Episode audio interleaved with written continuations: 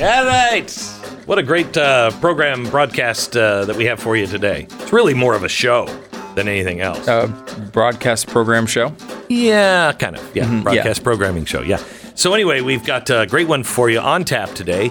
Um, One of the biggest races in the Senate we talk about today. Uh, Ron Johnson in Wisconsin, who's going up against Mandela Barnes, kind of a, a defund the police candidate. Uh, very it's close interesting race. that the first thing Stu brings up is race, isn't it? I- isn't it? When did I say anything you about race? said one of the biggest races that's happening. Oh, yeah, So okay, I, I guess I did. Once again, In that way, I did. up what a racist. What a racist. he does it every election season. I want to talk about race. Uh, anyway, um, we have that. We also have Carol Roth in today. She is um, she's amazing on the economy. I gave her a Titanic scenario, and you'll have to hear how she responded to it. All that. Oh, and the gig economy. Yeah, the labor department has decided, eh, we're not going to do that. We're not going to do that. Oh, good, good. All this and more on today's podcast. Brought to you by Relief Factor. If you're one of the millions of Americans who suffer every day from pain, listen up. There is hope for you. You can actually move without going, ow, ow, ow. You know, I can't get myself to stop saying that out loud. Have you found that, Stu? I used to be able to. Now it's just like I move, you know, you pick up a pencil and you're like, ow, ow, Yeah. ow. Sad. It's, it's really sad. It's very sad. Could be that I am shaped a little like a muffin, but not sure. Um, anyway, you can take Relief Factor and stop saying ow. Uh, they say muffins too because you are what you eat. Anyway, it's not a drug. It was developed by doctors, so you're not going to be spaced out. It attacks inflammation, which is uh, the biggest problem uh, causing uh, for pain and also disease too. Inflammation is very bad for us. This reduces this uh, in your body in a natural way. Go to relieffactor.com. That's relieffactor.com. Here's the podcast.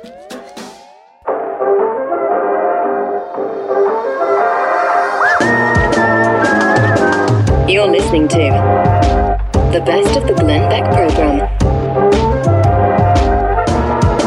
So yesterday, if you remember, um, my head was going to explode because uh, why are we allowing California to dictate everything to the rest of the nation? Okay, remember? I'm like, let them stand on their end. They want to do that. Fine, let them feel the full consequence. Why are they dragging us along with it? Okay, yeah. Today, my question is this. Why do we keep listening to the same people who got us into this situation? Why are we listening to them? Here's Janet Yellen from yesterday on our economy. Um, we still see the impact of uh, COVID in China and the slowdown in Chinese growth. Yeah, yeah, and Um, with high inflation and tightening monetary policy in many advanced countries, Mm-hmm. Yeah, yeah, um, emerging ours. markets from really all of these factors Mm-hmm. are suffering um, many stresses. So there's Right. a lot to talk about. But Sure. from the perspective of the United States. I think the United States is doing very well. Wow, we're doing very well. Other countries have high inflation, tight money. Their central banks are tightening the money supply, which is driving interest rates up, and uh, they're having supply problems. But us? No, I think we're doing really. Why are we listening to her? Why are we listening? Now, let's go to the genius that's actually behind the wheel driving this car over the cliff, our president. What does he think about what's coming economically? Should the American people prepare for a recession? No. Look, they've been saying this now. How uh, every every six months they say this. Mm-hmm. Every six months they look down the next six months and see what's going to happen. It Right, hadn't right. happened yet. It hadn't. Be, uh, there, there has. There is no. Really? There's no guarantee that they're going to be. re- I don't think there will be a recession. If Okay. it is, it'll be a very slight recession. That is, we'll Oh. move down slightly. Okay. All right. Now, maybe, perhaps, I want to give him the benefit of the doubt. Maybe because there is one industry that is has just, I mean, has has made so much money hand over fist. It is such a growing industry that maybe he's thinking, well, you know, GDP is affected by the uh, uh, by the fentanyl and human trafficking industry. Uh, jobs are, I mean, it's not hard to find a job there. If you're willing to human traffic people because of the border, don't worry. If you're an Eastern European hooker, his son has really helped keep that economy going. Right, right, right. But just because this, according to Department of Homeland Security, just because of what we've done on the border, there has only been a 500% increase in human smuggling. Uh, so, you know, Increase. That's I good, would- right? Yeah, that's good. Yeah. I mean, up, up, up. America is really doing We're really number one. Yeah. Now, I want to talk about those other countries that are having some problems. You know, with uh, loans becoming more expensive, uh, threatens you know, threatening jobs, trouble with their oil and gas prices, high uh, interest rates, and high inflation. Unlike us, unlike us, we're good. But let me talk about those countries. Top diplomat in the European Union Ambassadors Annual Conference said that Europe has been decoupled due to multiple black swan events. it says it can no longer count on Russia for cheap gas and oil. China, they were depending on cheap goods. And the United States, they've depended on the United States for security. And now they've lost all three. And, uh, you know, now they're going to have to completely reimagine, uh-huh, completely reimagine how Europe is put together because it's broken. And they're not going to be able to do anything about it. They just have to reimagine how everything works. Uh, and they're looking now at an era of volatility, which is great. But, you know, the thing I really liked is um, he said, you know, United States and Europe had a fantastic relationship, and we were cooperating a lot. Uh, and that situation might change now. But uh, I mean, I I'm quoting, but I urge you to think: what would have happened if instead of Joe Biden, this would have happened with Donald Trump or someone like him in the White House? It wouldn't happen with him in the White House. He was warning you of these things and you laughed at him. But don't worry about it um, because we're fine, according to Jenna. We're doing really, I think we're on the upswing. We're doing really, really well. Now, um, let's see. I just want to count the enemies here. We, we're, we're in a proxy war with Russia, right? Um, we're we're fighting with uh, Ukraine, which I think we're really all we're doing is laundering money through Ukraine.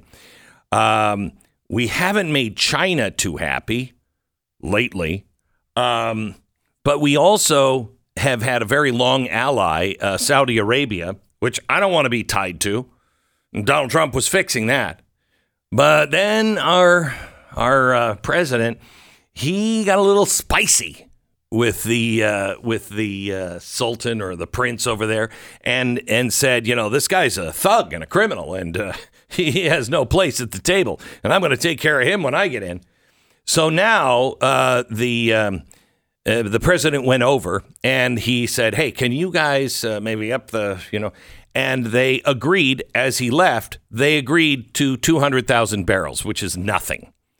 Two hundred thousand barrels. And then the White House wrote a missive to the prince and said, "You you just broke your word to uh, the president. What are you doing? You said 200. Now you're going to reduce it to 100." And uh, that kind of pissed the uh, the prince off. And so he's like, "Yeah, you know what? I'm going to reduce it even more than that."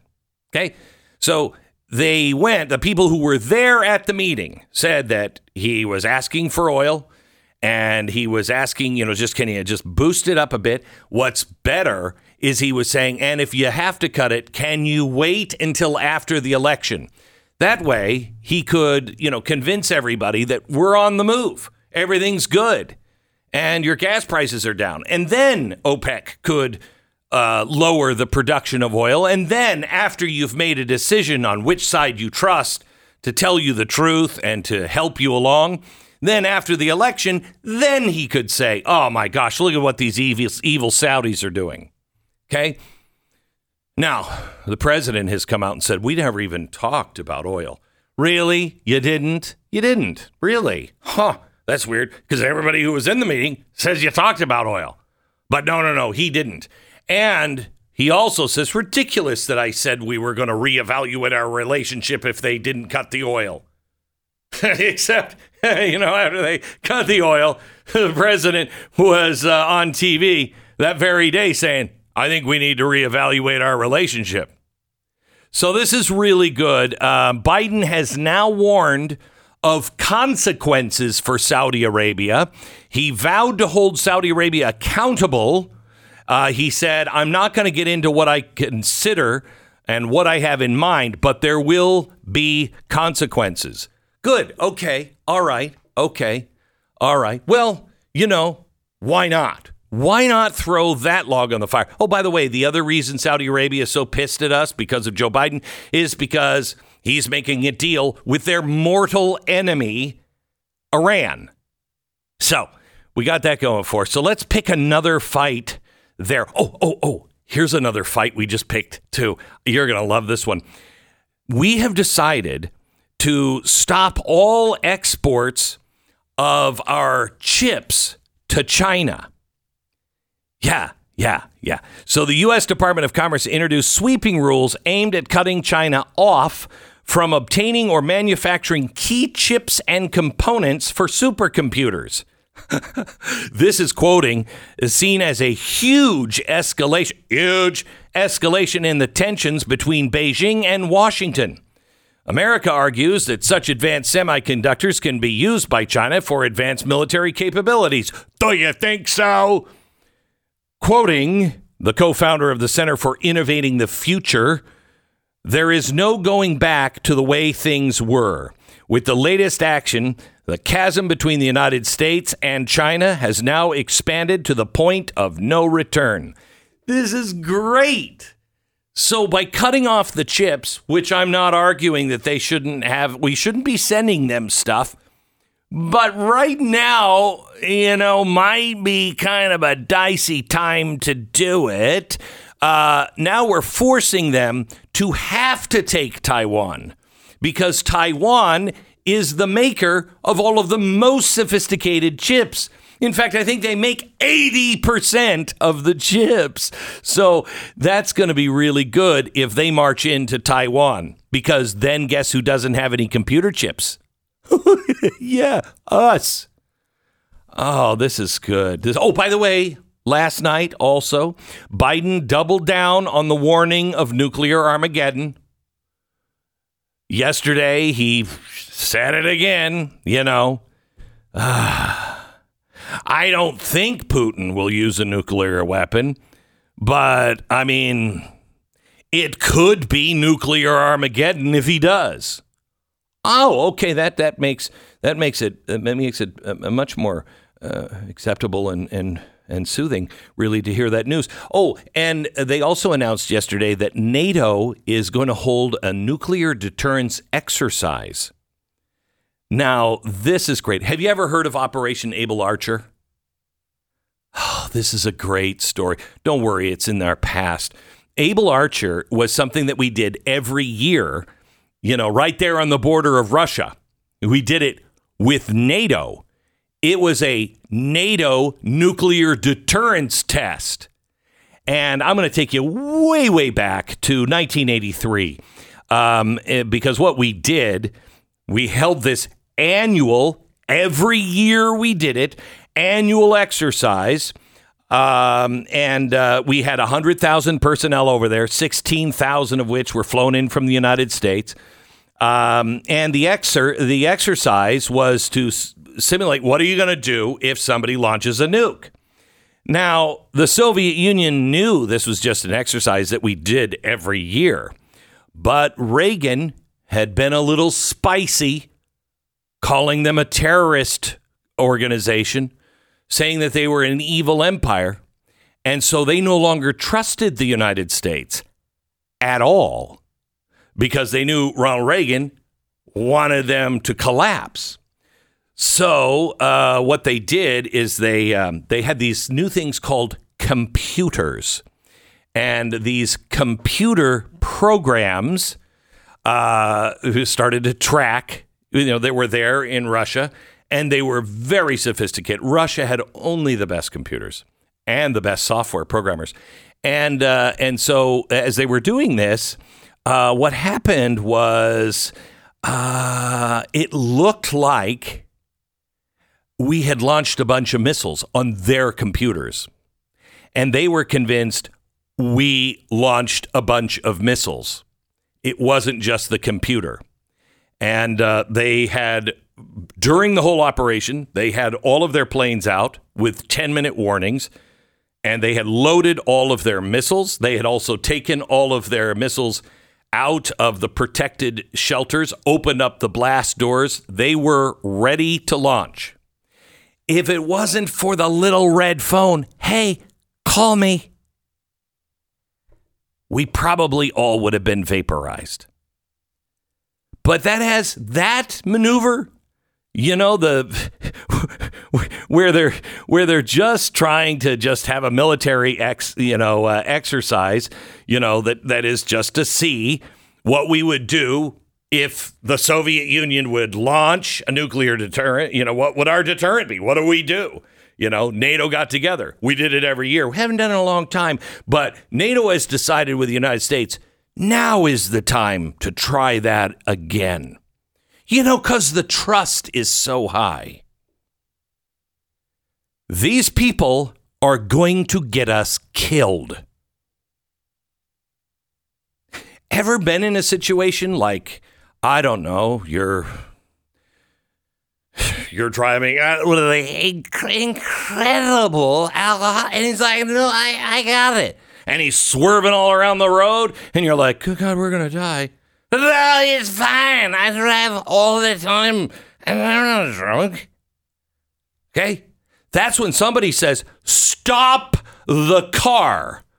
Now, what are you talking about? We're almost home. 20 minutes will be there. Stop the car. I'm either driving or I'm getting out. yeah, I wish we could get out, but we can't. What we can do is elect a new driver. You know, one that shouldn't have his license taken away. What do you say we do that, kids, in just a few weeks? Hmm? We vote. Because all of his drunk friends are in the car too, going, hey, shut up. He's fine. He's totally fine. Aren't you questioning? Do you see what's happening? He's totally fine. Leave him alone. Let's get the friends out of the car. So then we can actually talk to the driver and see Hey, can you walk a straight line, dude? Because you're going to get us all killed. This is the best of the Glenn Beck program.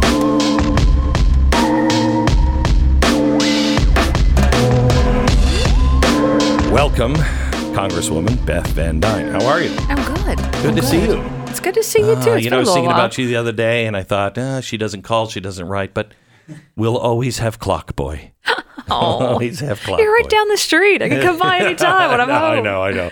Uh, how are you? I'm good. I'm Good. good. You know, it's been it's been 20 months now since I've been in, in office, and I think it's probably the most unique freshman experience ever. I got sworn in January 3rd, right? Uh-huh. Then we had January 6th happen. Then we had um, impeachment vote after that. We were in a time of COVID where we were separated, you know, physical distance, and then we all had to wear masks. Um, it has been it has been a divisive time in Congress as well as the rest of the country, Do but it's been a wild 20 months. You know, I was watching uh, Parliament the other day because I'm a complete geek. And I'm watching Parliament and they're all, order, order, and they're just yelling at each other. And I used to hate that. But it, what I watched it this time and I thought, at least they're debating. Yeah. I don't ever see anything where the chamber is full Yeah. and you're actually debating stuff. It's usually just somebody standing in front of a chart giving a speech to no one in the chamber. Is is that accurate? That is absolutely accurate. And, you know, I don't know how much of this is COVID related because I've got members on the other side of the aisle who have not been there since the since COVID started. So we have been voting by proxy. We have That's been having committee votes. We have been having committee meetings by Zoom. Um, and they just haven't they have their offices closed. Their their staff doesn't come in. They don't meet with with folks in DC. Um, you know, when they have when they have their constituents come to DC, they're not there. wow. So, how bad is the disconnect between what you hear from constituents Yeah. And what you hear from the political people in Washington D.C.? It is really disconnected. Um, when I am in the district, you know, we've had over hundred roundtables and business tours. We've gone out. I mean, that's been that's my job is to go out and find out what people here want me to be saying in DC, how they want to be represented, what their priorities and concerns and their issues, and what scares them, and, And what they want me to do about it. That's why they want me there. Right, and that's why you uh, Congress has such a short period. You're running Every pretty two much years. all the time, All the time, because yeah. you you've got two years. Your term is two years. You're in and out, and that was made by our founders Mm-hmm. On purpose. On purpose to make sure were- you stay connected with your Exactly right. constituents. And Exactly right. What I'm hearing is, you know, economy number one. Um, people are really upset that their paychecks are so much smaller now. They might be getting more per hour more, but when we look at and take into account inflation, you know, if you do the math, 8.3%, which let's face it, it's higher than that, but let's just go with a yeah. 8.3%. Right. You know, for, for, for argument's sake. But 8.3% is basically like taking an entire month's paycheck and burning it when you do the math and you think about that. So everybody is, is, is taking one paycheck. Democrats have basically burned from everybody's wallet.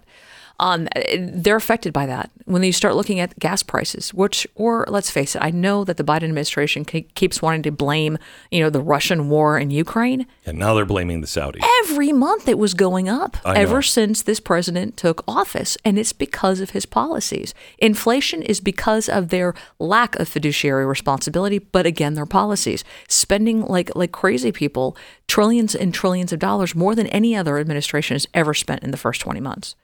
More debt than we've ever accumulated in our in our country's history. That's what people are talking about. They're upset about things like um, not having baby formula on the shelves. Still, Still, still. yeah. There's upset That's really about the border. I mean, we're in Texas. You think about the border crime that we've got going down there. You think about the millions and millions of people that have entered our country illegally and how that affects our communities. The fentanyl that this this administration does not even have a plan, won't even admit that there's a problem. That is what people at home are talking about. It is incredible to me that human trafficking is now a billion dollar industry on our border. And nobody seems to care. They said that it's gone from a mom and pop. When you talk to the people who are down the border, they said it's gone from a mom and pop operation to now like Coca Cola.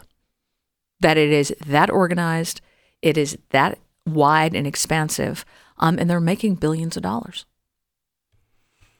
So, what are the people in Washington? Do, do they really think the Democrats that they are they've got a winning message or do they know they're in trouble? Um, so when you talk to folks one on one when the cameras aren't on, Uh-huh. um, Democrats will admit that they're in trouble. That they will admit that that fiscally, um, that Biden has not been um, exactly what you'd consider responsible, and that people in their district are talking about it. They will admit that. Not everybody will admit that, but you know, and they won't admit that publicly. But yes, they are they are hearing from their constituents just like we're hearing from ours, and the arguments are the same. But then they say that, and then you look at the board at the end of a vote, and you're like, every Democrat voted yes to spending more money, to being more fiscally irresponsible, to sending billions of dollars outside of our country, to to hiring you know eighty seven thousand IRS agents, but ignoring that we even have um, um, a Right. border problem. Right. So there's one thing that they'll say, but there's something else that they vote. And that's the most frustrating part because you know some of these folks. I'm going to get give them credit. Some of these folks really are smart. When you talk to them, and you just shake your head at their votes because it doesn't reflect in their votes that they've got you know brain cell.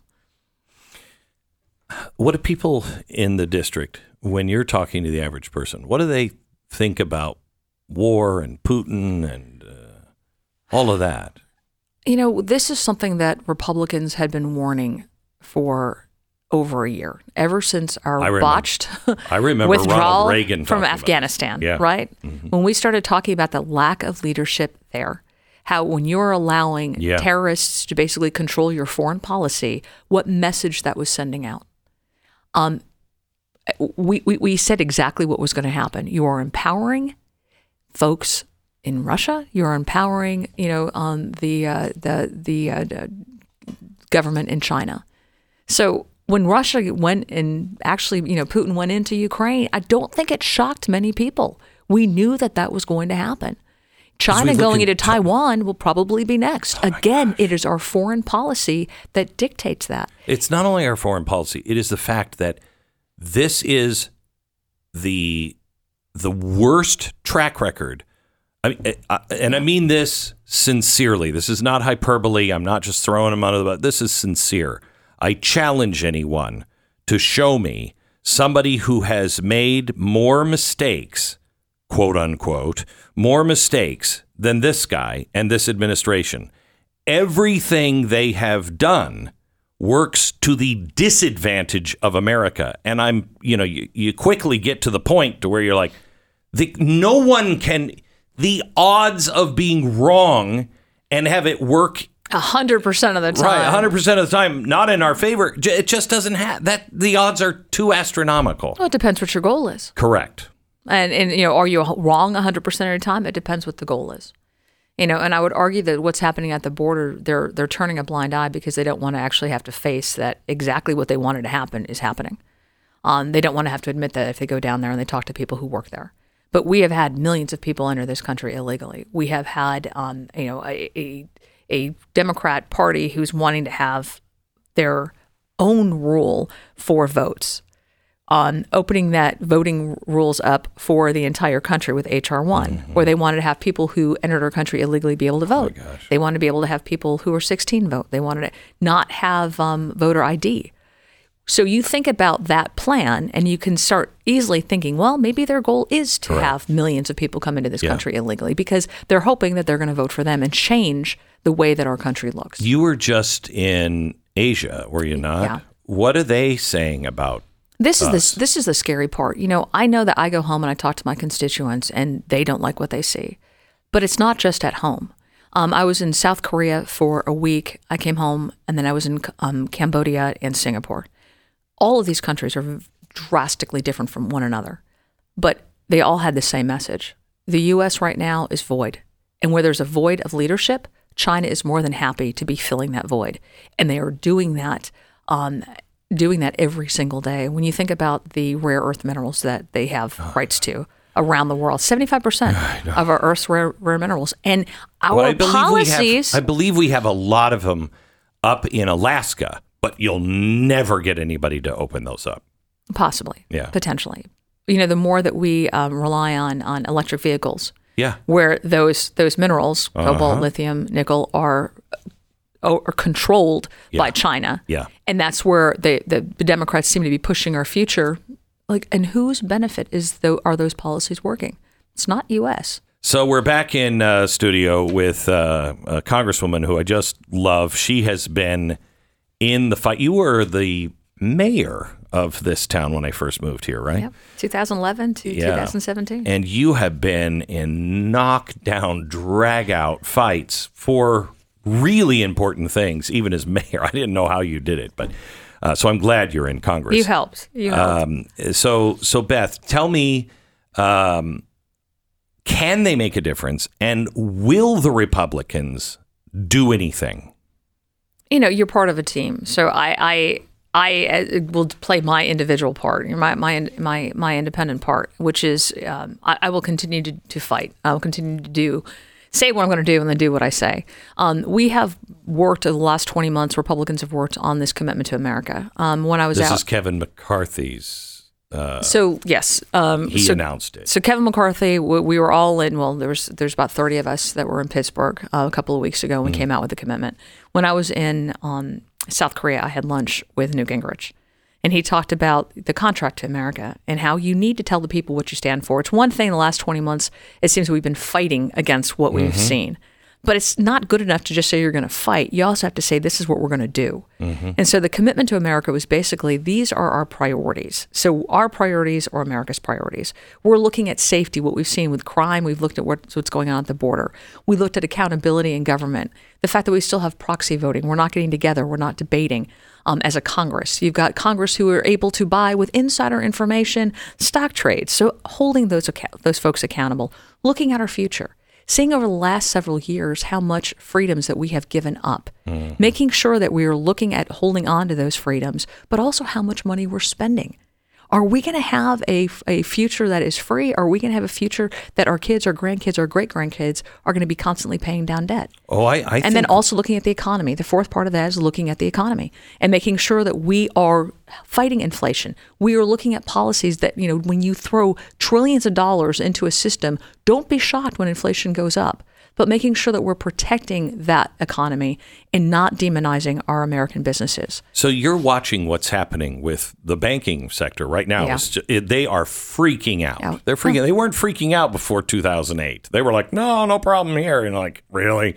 Um, they're freaking out and warning really bad things are. They're trying to get the Fed to stop tightening. They're trying to get the Fed to start printing more money. Um, and uh, I have a feeling that's what we're going to get um, because you're either going to stop the heart of the economy uh, trying to pull all of this back in, or you're going to keep printing and then we just die through, you know, hyperinflation eventually. Do you believe we can pull this back together? I mean, this is a trick that's never been done before. I think in 2008 it was easy to identify what had led up to that. I think looking at the the, um, the last couple of years under COVID, all the restrictions, how we pulled back, we did exactly a number of cases exactly what we should not have done, the Yeah, opposite of what we should have done. yes. We're now filling those ramifications. And by the way, those ramifications, especially in school kids, we're going to be filling for years. I believe we can get back there. I really do. We've seen what happens with one party rule for two years. It has been a disaster for the country. I think we can walk and chew gum. I think we're going to have to govern and governing on those those four major principles that we just talked about, but also having investigations is going to be important. Are you are you going to rein in the the power of the presidency? Far as I mean, he's just doing edicts. I mean, if you guys have power and you won't pass anything that he wants, he'll just It's not just the president, but it's also the president's cabinet. And you know, we Yes. have we have said from day one on uh, Mayorkas has got to go. Okay, Mayorkas is part of the problem. There's there's no doubt in my mind that the man needs to be impeached. So looking at the cabinet members and making sure that that if we have the Senate that's going to be responsible for so, who those those Yeah. folks are, that we are we have people who will actually be up for the job. It's one thing to have the president be what MIA. Let's let's just be nice and say he's MIA, Mm-hmm. Right. And a vice president who's MIA, Yeah. But making sure that you've got cabinet members, but also making sure that you're going after those those irregularities, those um, things that have happened in the past, illegal Yeah, that yeah. need to be addressed. You eh. need to make sure that people understand Amen. that people are going to be held accountable. Amen. I hope that is the Biden family and Fauci uh, would be included in that. Um, how do people get involved in your campaign if they want to help? I'd love for them to go to um, bethfortexas.com. Um, we are we are running every day. We're also trying to help a bunch of other people across the country to make sure that we take back our country and we make make sure that we take back the majority. So we've got a lot of great candidates that are out there: Mayra Flores, Esther Joy King, Jen Kiggans. Um, these are uh, Jennifer Ruth Green is phenomenal. Help these people p- come over the, the, the, the finish line. BethForTexas.com. BethForTexas.com. As always, great to see you. Great to see you too. Keep up the fight. Thank you. God bless. You're listening to the best of the Glenn Beck program.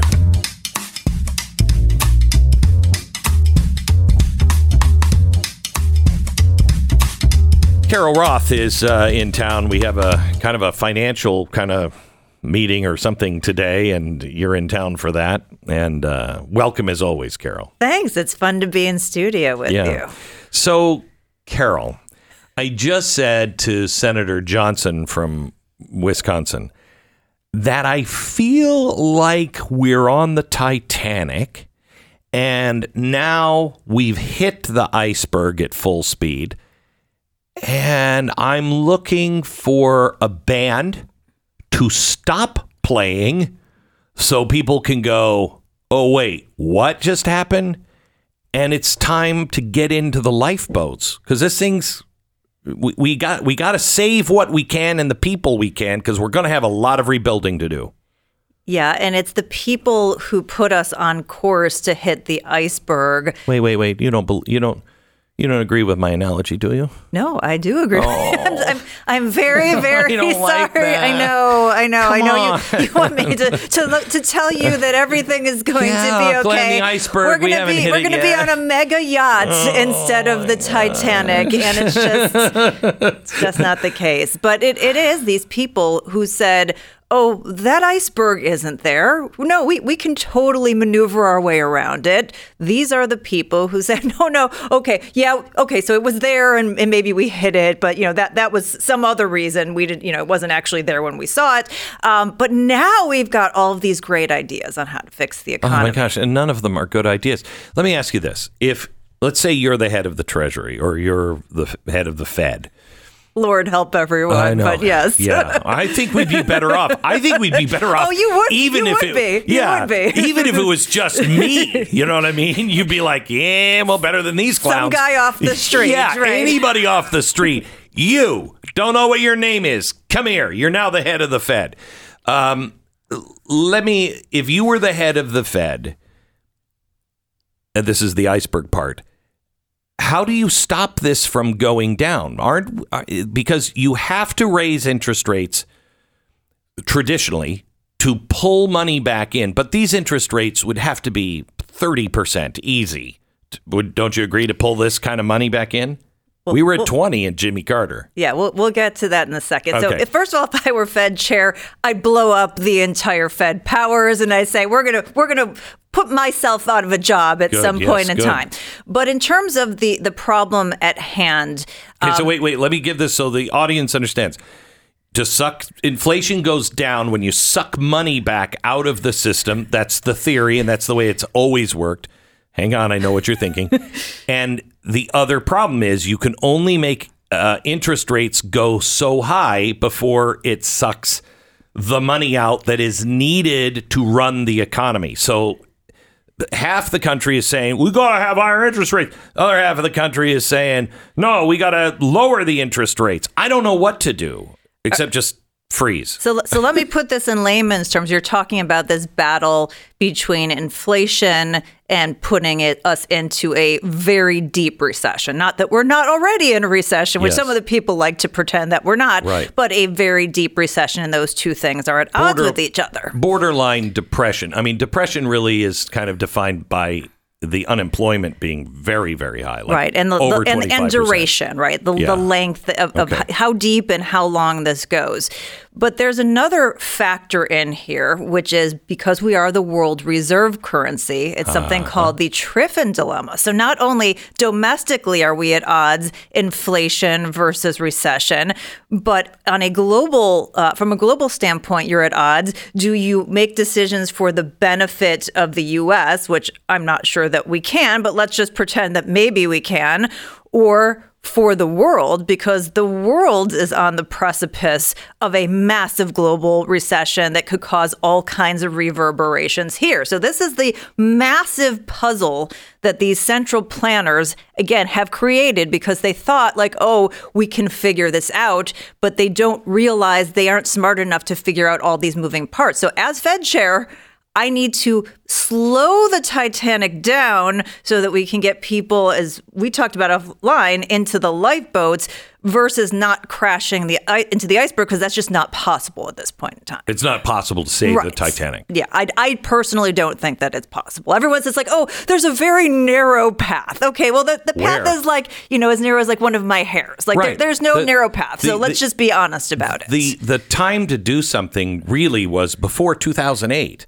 Once we went down the path of bailing everybody out, this is the inevitable uh, outcome. And everybody, you know, at the Fed and all the experts and Yeah. all the banking people, they all said, "No, no, no, no, you don't understand." And I kept saying to them, mm, "I do understand. I don't think you're either telling the truth to yourself or you're you're you're you're just a crazy man because you can't do this at the numbers that we're doing it. Yeah, and the the thing is that not only should they have not done what they did then, they shouldn't have kept it in place for as long as they have, and they shouldn't have doubled down. And that's the problem is that we keep having these opportunities to go, yes, we've made mistakes and we're going to change course. No, we don't. But instead, everyone goes, no, I think this is fine. We're going to continue marching down. Or, or I'm not seeing the problem in the way that other people are anticipating seeing the problem. So since they're not recognizing it, we have some more room to just continue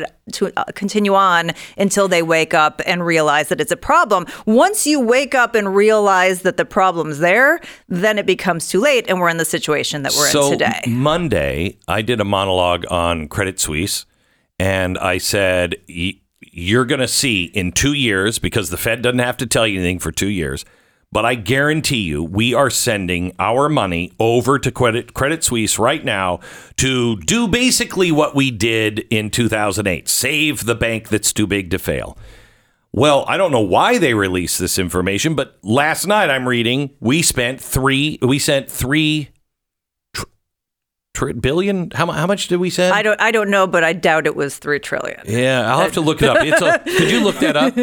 Look that up Be for three me. trillion. That Yeah, would be- would- no, that it's a that would be bad. staggering. It's a staggering amount. But let, let me tell you why they did that is because the, the Swiss National Bank said that Credit Suisse is a systemically important bank. Correct. So of course that they are too big to fail. We can't, you know, we can't bail out the little guys. We have to make sure that the big cronies are taken care of. So of course somebody was going to come to the rescue.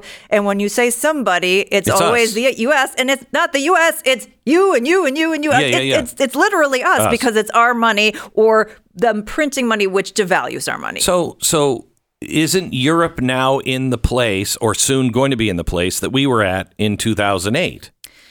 So there, it's it's for a different reason. Um, right, right, right. But, But right. but again, and this goes back to the Fed. So let's tie this all in a, a nice little bow. Because we have a dollar that is strong against other currencies. It's not strong when you go to the grocery store, but it is strong against these other Correct. currencies out there.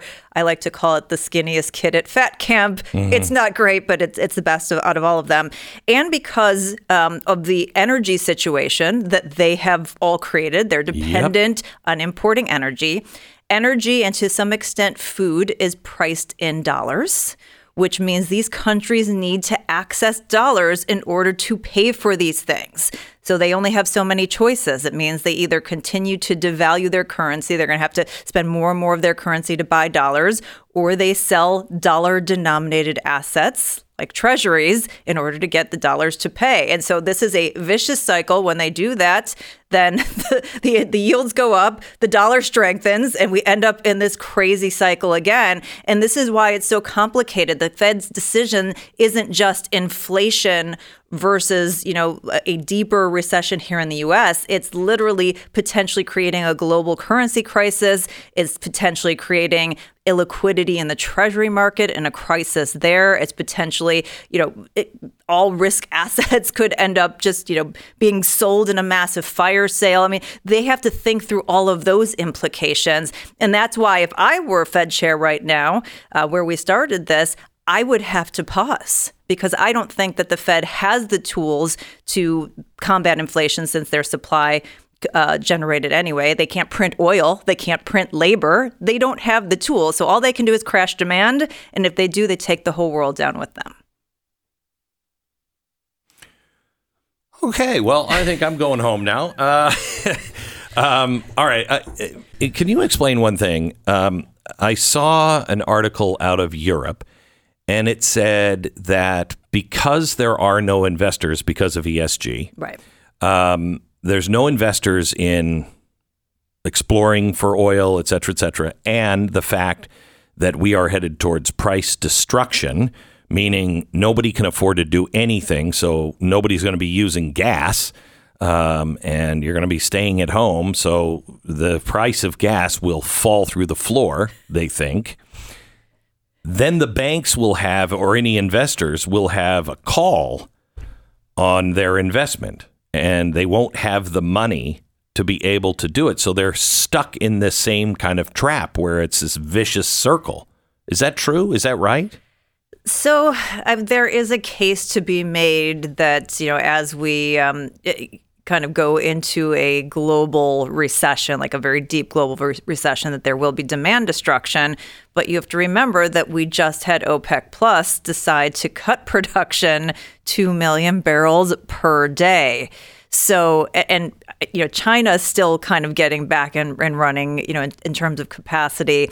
So, I don't think that oil and, and gas are going to go back up to the levels that you know perhaps we saw earlier this year. But the idea that it's all going to come crashing down. I mean, yes, Europe's you know stockpiled on gas, but it's like a three month stockpile. Like, what happens after that? This issue that we have with energy, this isn't like a month long or a winter long Right. issue, and all of a sudden we're going to come out the other side and everything's going to be roses. There's massive underinvestment that's going to affect us for years. So Glenn. it's it's not just that you can turn this spigot back on. I I know, you know, when you think of these big oil rigs that are out in the middle of the Gulf, those things are made here, a lot of them. But they have specialized parts that like one company makes. Those things are on leases for 10 years at least. So if it pulls up here and goes some other place, South America, that's leased. And you don't just build an oil rig like that overnight. We're talking years of restarting. This sounds really familiar. It sounds like in 2020 when a bunch of people said, wait, you can't just turn off a third of the economy and then turn it back on whenever you want, and there's going to be absolutely no dislocation. Huh, that's weird. It's the same thing here. You're losing the the parts manufacturers. You're losing, in the case of nuclear, um, you know, no, a knowledge base. You know, specialized expertise. You cannot just flip the switch back on, and there's no meaningful sort of rush towards investment because all of these companies believe that you know whoever the next regime is, even if there's a friendly one in between, that they're just going to double down on these bad policies. So why would they make a 10 year or a 15 year multi billion dollar investment when people are coming out saying, we're coming after you? Yep. It does, you know, show me the incentive. I will show you the outcome. That is Charlie Munger, and it, it's for every single thing. And in terms of energy, it, this is not just the next few months. This is a multi, multi year disaster with massive human suffering. I mean, we're talking about already in Europe just the implications, not just on, on heating your homes, but on the food sector, bakeries, dairy, you know, the com- companies that ma- massively use energy, they're not able to produce at the levels that they could because the energy is too Farms. expensive. Yeah. Farms. Fertilizer. Yeah. This is, I mean, what, this is what is- happened in Sri Lanka, right? Uh, this is craziness. It is craziness. There is such a, and I can only, you know, it's Malthusian. You have to hate humankind to go down this road because it's so clear what the ramifications are. And if you stop right now and go, okay, okay, okay, okay, all right, we, we I got it, then you know that's one thing. Right. But to stay singly focused on this and continue while people are going to face starvation and freezing to death, it's uh, there's something deeply, deeply wrong with you. So we've talked about this. This is what the Fed did, right? They stayed with that myopia. Mm-hmm. Same thing with COVID. Now we have it with energy. So when we come back, uh, I want to talk uh, because Bank of America just said, "Buckle up, we're about to shed 175,000 jobs every single month." I don't know if that's way out of line, you know, from a bad time or what, you know what that number means. I'll ask you in a second. Um, and then I also let- let's dogpile. Here's another bad decision. The federal government is going after the gig economy. And you can't do that to America. I mean, but they are, but they are. So what does that mean? What job is going to be safe in America over the uh, over the next few years? Hey, I have an idea. We should all get together and uh, vote. Vote. We've got to overwhelm the polls and send a very strong message. Enough is enough. na na na